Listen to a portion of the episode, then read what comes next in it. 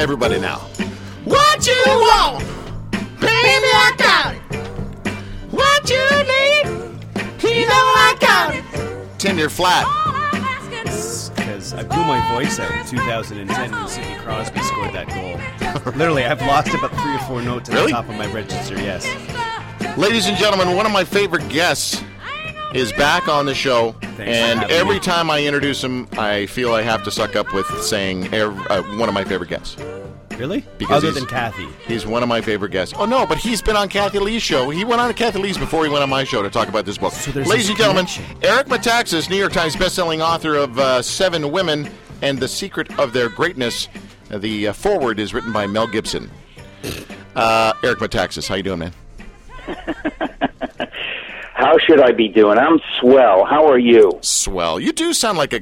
You kind of have that 1950s uh, radio drama voice, you know, where and guy. And, Yeah, or, or even 40s or 30s, depending on when you get me. But yeah, I uh, I like the word swell, and I, I like the way they talk in those movies. I watch Turner Classic Movies all the time, and I just love the way they dress and talk. There's Yeah. something wonderful about it. They Yeah. often say things like, "Say," you know, we don't say it anymore. Say, say, say here. Listen here, bud. and we don't say why. We don't say that No. either. Well, and we also don't say why I oughta. No. So let's bring that back. yeah. Eric, so good to have you on the show again. You're one of the best dressed guests we've ever had. Uh, you hung out with me publicly once. I appreciate that because that did a great deal to my reputation. We went to the Blind Boys of Alabama concert, and you lost your hearing that night, I think. That was uh, no. I, I, of course, I remember that. It seems like five minutes ago, but it's probably a couple of years ago. Yeah, it was many, many, many, many years ago. Um, but anyway, listen. What is a guy like you writing a book like this? Who says you know all this, all that about women? You know, you don't. You don't know me. A lot of people do.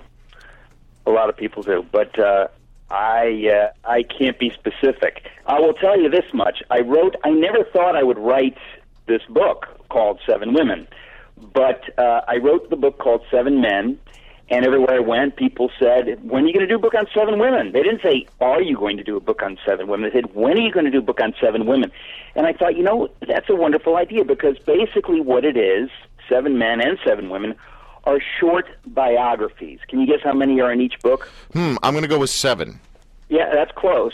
It's seven. Okay. And I have to tell you that uh, there are many people that aren't going to read a big biography. I, I wrote a big biography in Bonhoeffer and a pretty big one on, on William Wilberforce called Amazing Grace. And sometimes people, you know, they don't want that much. Or, and, I, and I thought, by the way, it's a huge effort to write such a book. I thought, what if I just found people whose stories I, I have to tell and did shorter versions. And so I did it in Seven Men, and I've done it again in Seven Women. And, and many of them, if not most, are stories and people that are not well known. So I get very excited about introducing people uh, to these seven women.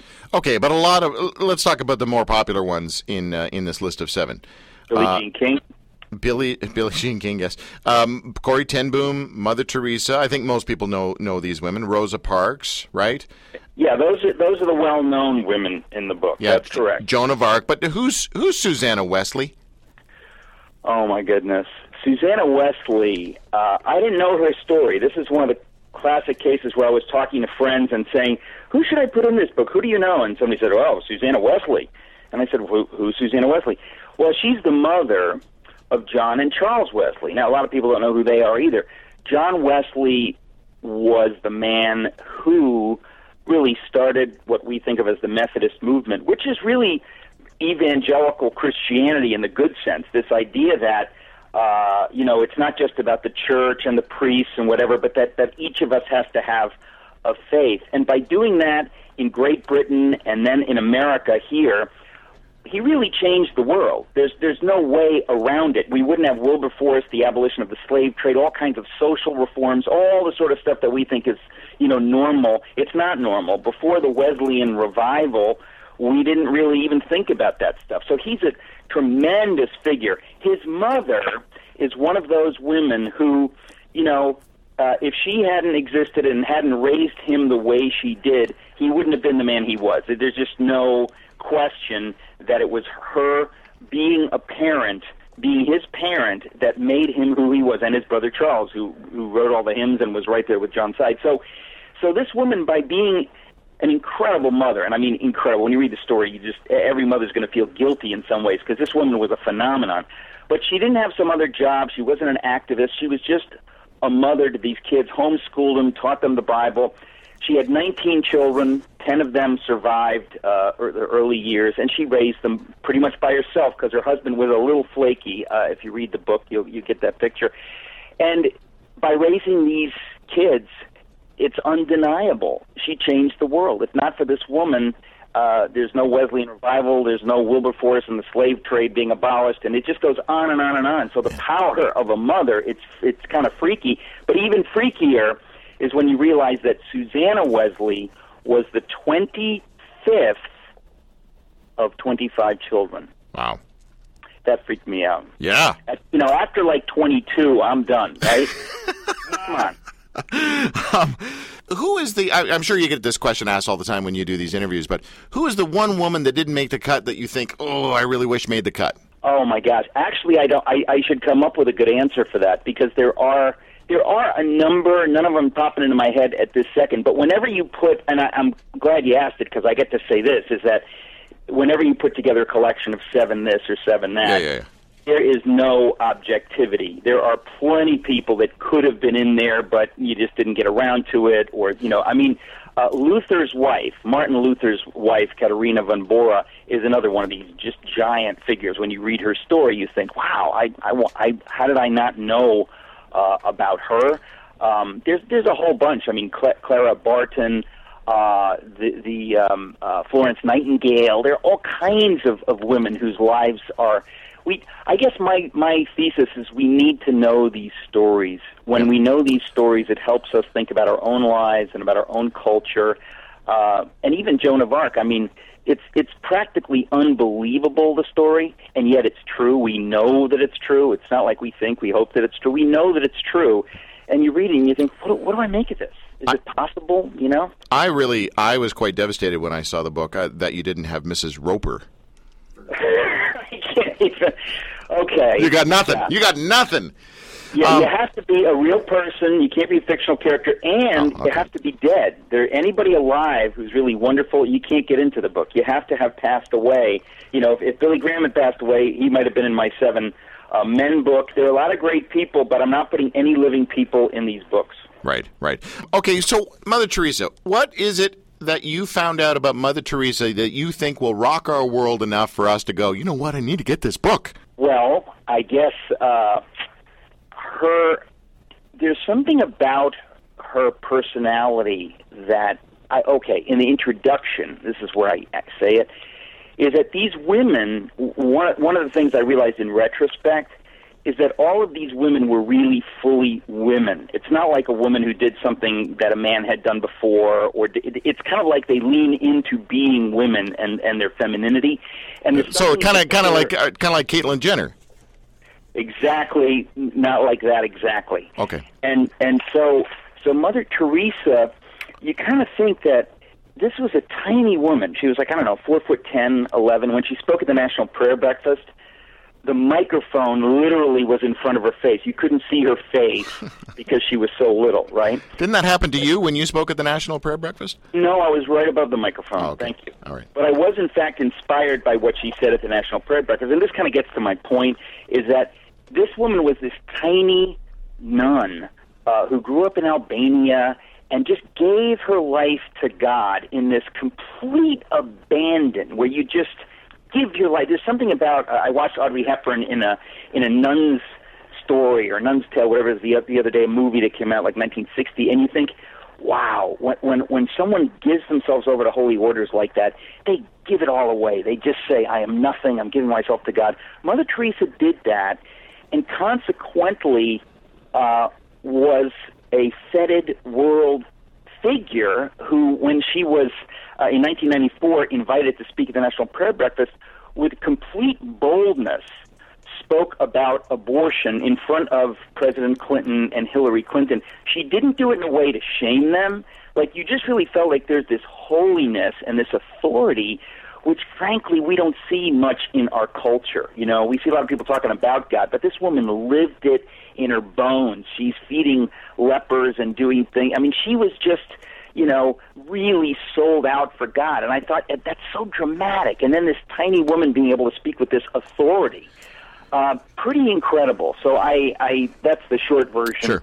Of, of what I have to say about her, but just I just admire her. On the phone with Eric Metaxas, New York Times best-selling author, uh, and his latest greatest book is Seven Women and the Secret of Their Greatness. Um, if if um, Rihanna picked this book up, or Kim Kardashian picked this book up, do you think it would make any impact? I think it would burn their hands. and there's no pictures, Drew. Oh, there's no and there's no scratch and sniff pages. Yeah, um, no, we joke around. Look, we joke around. Of course, of course. That's that's why I wrote it, so that you know your your average person, and you know, as far as this stuff goes, you know, they they are average folks living their lives. They read it, and you know what it is? Is an old fashioned word. It's convicting. You read it and you think, ah, oh, this is so beautiful. This person's life is so meaningful, and it makes you want to to to live a little differently in a good way though. You know i don't think it's guilt. I think it's like it's inspiring. You just say whoa i've been i've been in a world that's kind of so different from this. I get examples uh and here and and and and people that are that are really examples of something completely different. This is it's refreshing. It reminds us of what most of us already know deep down of what is true.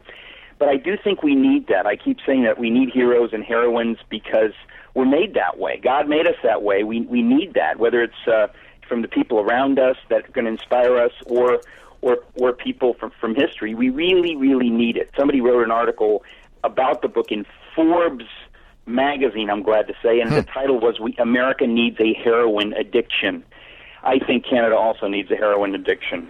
Okay, who's your heroine? Um, mm, and you can't say your wife because that's just sucking up. Uh, my mommy. Uh, no, still sucking up. Mommy. Nope. Um, Come on. Other, well, obviously the, the the the women in this book. I mean, that was the whole point, right? Yeah. Is to seven women. Yeah, but but which one do you like the best? Yeah. I'm going to ask you the question you shouldn't ask a parent. No, which child yeah. do you love the most? Which of these women do you think rocked your world more than the other? Well, whichever one gets straight A's because uh, that's how I that's how I give love. no, um, basically, I guess I would say that my favorite would probably be Hannah More because first of all, people haven't heard of her. It's it's a tie maybe between her and Maria Skobtsova, who's Saint Maria of Paris. But Hannah More, when I was writing my Wilberforce biography, I came upon this woman, Hannah More, and she was really his colleague and friend. But what a character! She was, first of all, one of the most famous literary figures of that time. Her her novels outsold Jane Austen's novels ten to one. Come on, very popular. Yeah, yeah. She was. I mean, Jane Austen's novels do well now, but back then, Hannah More was like you know kicking her across the playground. And I'll tell you that this this uh, woman, Hannah More, was friends with all of the elites. Dr. Johnson, Samuel Johnson, loved her, and the the, the famous actor David Garrick, and all all of these figures. She was kind of swimming in those literary art circles, and she was a Christian, but not in any deeply profound way. But something happened. She read a book uh, around 1785 written by John Newton, who wrote Amazing Grace. He wrote a book called Cardiphonia, and it really touched her and changed her. And she decided, what, what am I doing with my life? I think I need to get a little bit more serious about helping the poor, doing these things. And so her writings changed. She, she met Wilberforce, and and they become best friends. And basically, Wilberforce, you know, was also very witty and funny. So they had this wonderful friendship. She never got married, but she was um, the cultural side of what Wilberforce was on the political side, and it and it speaks to me because people often say like, I want to change the world through politics or through legislation. You can't. You have to also use culture, and and Wilberforce understood that, and so Hannah More helped him by you know writing poems, po- very popular poems, you know about abolition and writing books and things. And so she was sort of a cultural arm uh, of what happened. And abolition, I don't think, would have been possible without Hannah More. She's a, just a wonderful character, very funny, witty, just fa- fabulous. So she, to me, is probably, if I had to pick one, I'd pick her. The other one, though, Maria Skobtsova, is totally unknown. Nobody, I would say almost nobody has heard of her, and that's one of the reasons I said I always want to put somebody in a book that's a little bit more obscure. She was a, a Russian Orthodox nun who was, was saving Jews in Paris uh, and eventually was killed by the Nazis. But she is another just off the charts brilliant woman. She she wrote poetry. She was a communist. She just was all over the map before she finally uh, gave her life to God, became an, an, a Russian Orthodox nun, although an unorthodox Orthodox nun. She smoked and drank and was divorced twice. And Perfect. Uh, Perfect. She listened to the, and she listened to the um, to the Drew Marshall show when she could. um, Eric, where does women's lib fit into all this? What's your take on that? You know, uh, what's the Gloria? What's her face uh, quote? Uh, men need or women need men like fish need bicycles. Um, or you know, how, how do you feel about like what do you think these women would think about women's lib? Is maybe my question. Well, I, Maybe. First of all, I think the term "women's lib" is very cute. Thank you. It's very, very retro. It's like, what do you think of the suffragettes? what? What's your What's your stance on on the suffragette movement, sir? okay. Do you believe women should have gotten the vote? So really, what I'm trying to say is, who do you think is going to have more impact on the on on women? Uh, the, who do you think is having more impact on women these days? Oprah or Hillary?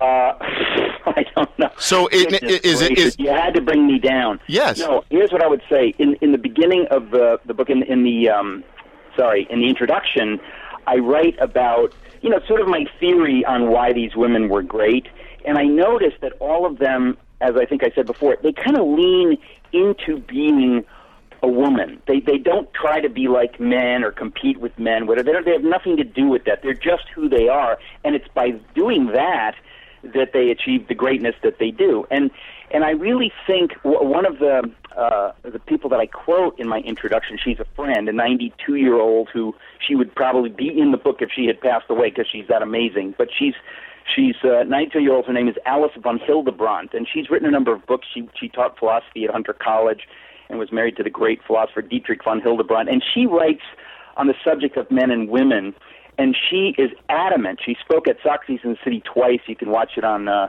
on video, and she's adamant. She says that feminism is my great enemy, and it's because she says she's so pro woman that she is the enemy of contemporary feminism, which she says tries to make women adopt sort of masculine kinds of thinking. And so she really sees a difference between being pro woman and being feminist. And I often think that that's where movements get things wrong. So it's hard for me to, to answer that definitively, Right. but I do think that often that's the problem with kind of feminist thinking is rather than lean into who you are as a woman, it's it's kind of like some it's a masculine thing that's being brought over into the lives of women, which is why I didn't pick, you know, Sally Ride or Shirley Cha Cha Muldowney, the first woman dragster champion to be in the book. Let's uh, let me just ask you this uh, final question, Mr. Eric Metaxas, New York Times bestselling author and uh, author of this new book, Seven Women and the Secret of Their uh, Greatness. How's the radio show going, buddy? Well, I have to tell you, you know, I was uh, And who was your inspiration for this? Little, a little guy I like to call Drew Marshall. No, that's not true. But the fact of the matter is, my friend, your show is the only. If I had to point to anything similar, you're it because you we, we're doing some of the the same kinds of things. Uh, I just have to say that. I've really enjoyed it, and I didn't know that I would, to be perfectly honest. Oh, I was- whatever. You're a, you're a chatty Cathy. You'd love it. well, but yes, but it's every day for two hours. Oh, forget that. It's out of the Empire State Building. It's two hours a day, and I have really loved it. I should at least give the website. It's metaxastalk.com. And if you can spell talk, the other part is uh, M E T A X A S, metaxastalk.com. But I've tried to mix it up sort of the way you do. You know, I always like talking about God and faith, but I talk about everything. So I've said it's the show about everything. I've talked to comedians, I've talked to uh, Kathie Lee Gifford, you know, and you're the only person I can think of who does anything like that. So kudos to you for blazing the trail. Well, listen, you're very welcome, and I just want to thank you for being a guest on my show.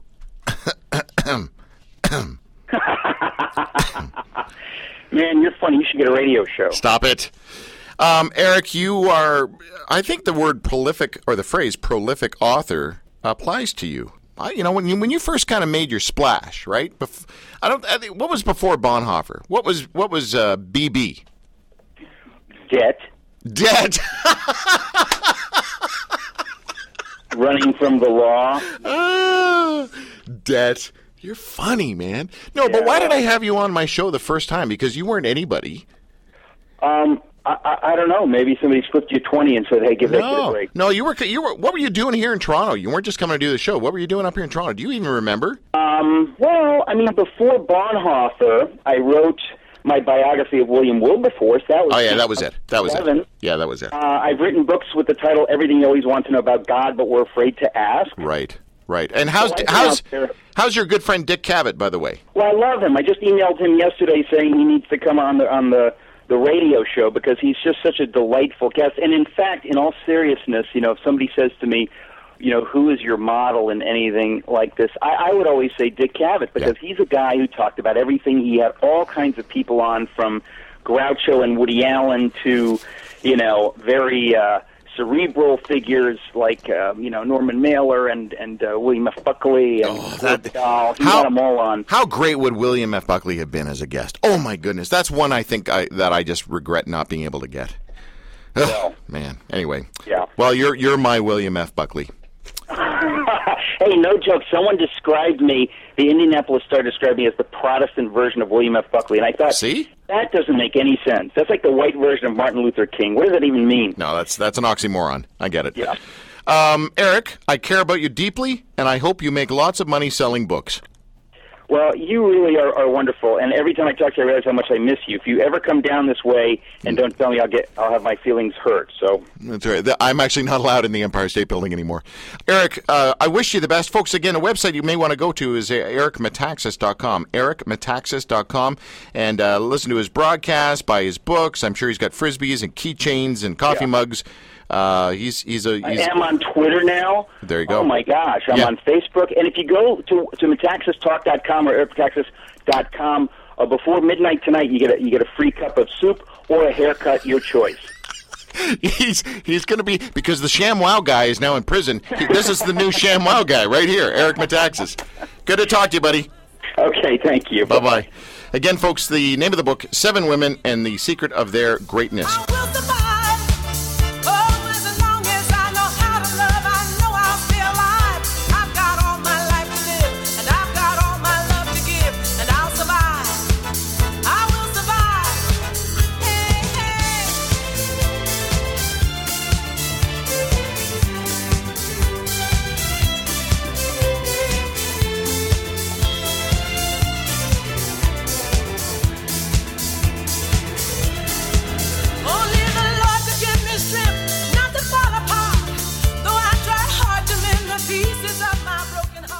Somali pirates have hijacked a sailboat in the Indian Ocean and taken two passengers hostage. What happens next will change their lives forever. The Tears of Dark Water is a powerhouse new novel of tragedy, vengeance, and redemption from acclaimed novelist Corban Addison, the international best-selling author of A Walk Across the Sun. Kirkus Reviews calls it a fast-paced thriller and puts its humanitarian moral at the forefront. Electrifying and moving, The Tears of Dark Water is a tour de force and Corban Addison's most powerful novel yet.